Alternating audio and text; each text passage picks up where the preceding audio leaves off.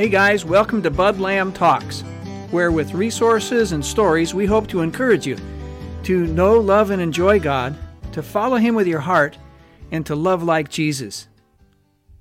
The title for this podcast episode is Reflect and is taken from page 107 in my book, Chasing the Sage.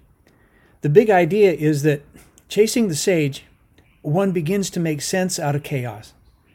It's where we connect the media posts by one dimensional politicians, mercenary pundits, and fear based citizens. And he searches to find the truth inside and underneath and behind the scenes. The tolling of the bell, the sound of the shofar, like magi, discerning ancient times and events. He looks to initiate young Samuels, the young up and coming holy men of the future. Ah, this is such a long and painful discipleship. The Bible says, And do not be conformed to this world, but be transformed by the renewing of your mind, so that you may prove what the will of God is, that which is good and acceptable and perfect. That's from Romans 12, verse 2. To reflect is one of the practices that a sage develops. It's a bit of paying attention and having a go to place where reflections can be written down or sketched out and then collected in a journal of sorts. I call mine something called field notes and that's what mostly that they are. Notes from being in the fields of spiritual soaring alpine adventures by foot or kayak or musing on the stuff of living in this fallen world. He who chases the sage remains aware of his humanity his propensity to hide to lie and, and be impatient. He is forever either a prodigal son a proud older son or a pharisee or or a man of growing integrity who falls often and continues to get up.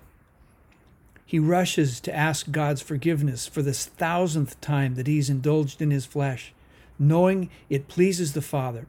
He takes the finished work of Christ to have been terrifyingly painful, expensive, and sufficient for all things.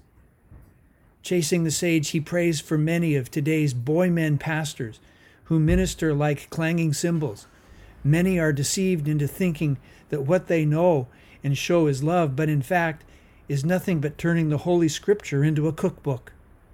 Their six week sermon series about how to get your soul back are written and presented by pastor boys in men's bodies who think this is the way a holy man speaks for God Almighty.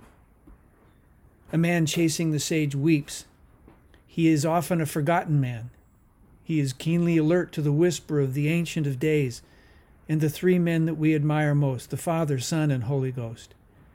Chasing the sage, he listens in silence for words spoken between the inhale and exhale from eternity past, words and groans from God, who in the, who in the beginning, before the beginning, pre existed in perfect harmony before anything else, who is now and ever shall be.